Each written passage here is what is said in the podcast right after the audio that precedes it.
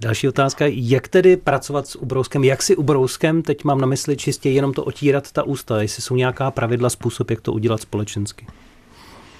Ústa si utíráme ubrouskem neustále. My na sebe nevidíme. My nevidíme tu malou kapičku bílé omáčky, která se nám usadí v koutku a teďka začíná tát, pozvolna stékat po bradě a vytvářet tam tu lesklou cestičku. Ale ten, kdo sedí 70 cm od nás, ten to vidí ale se sakramensky dobře a proto si otíráme ústa preventivně 50krát za večer. Ubrouskem si neotíráme ústa jako děti v mateřské školce, že bychom zvedli hlavu a demonstrativně si otírali ústa, aby všichni viděli, jak jsme čistotní.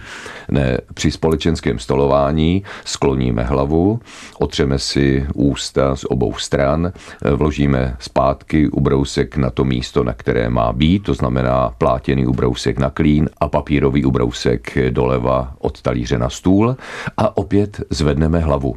Takže v podstatě nikdo by si ani neměl všimnout, že jsme si otřeli nenápadně ústa. To vám doporučuje Ladislav Špaček.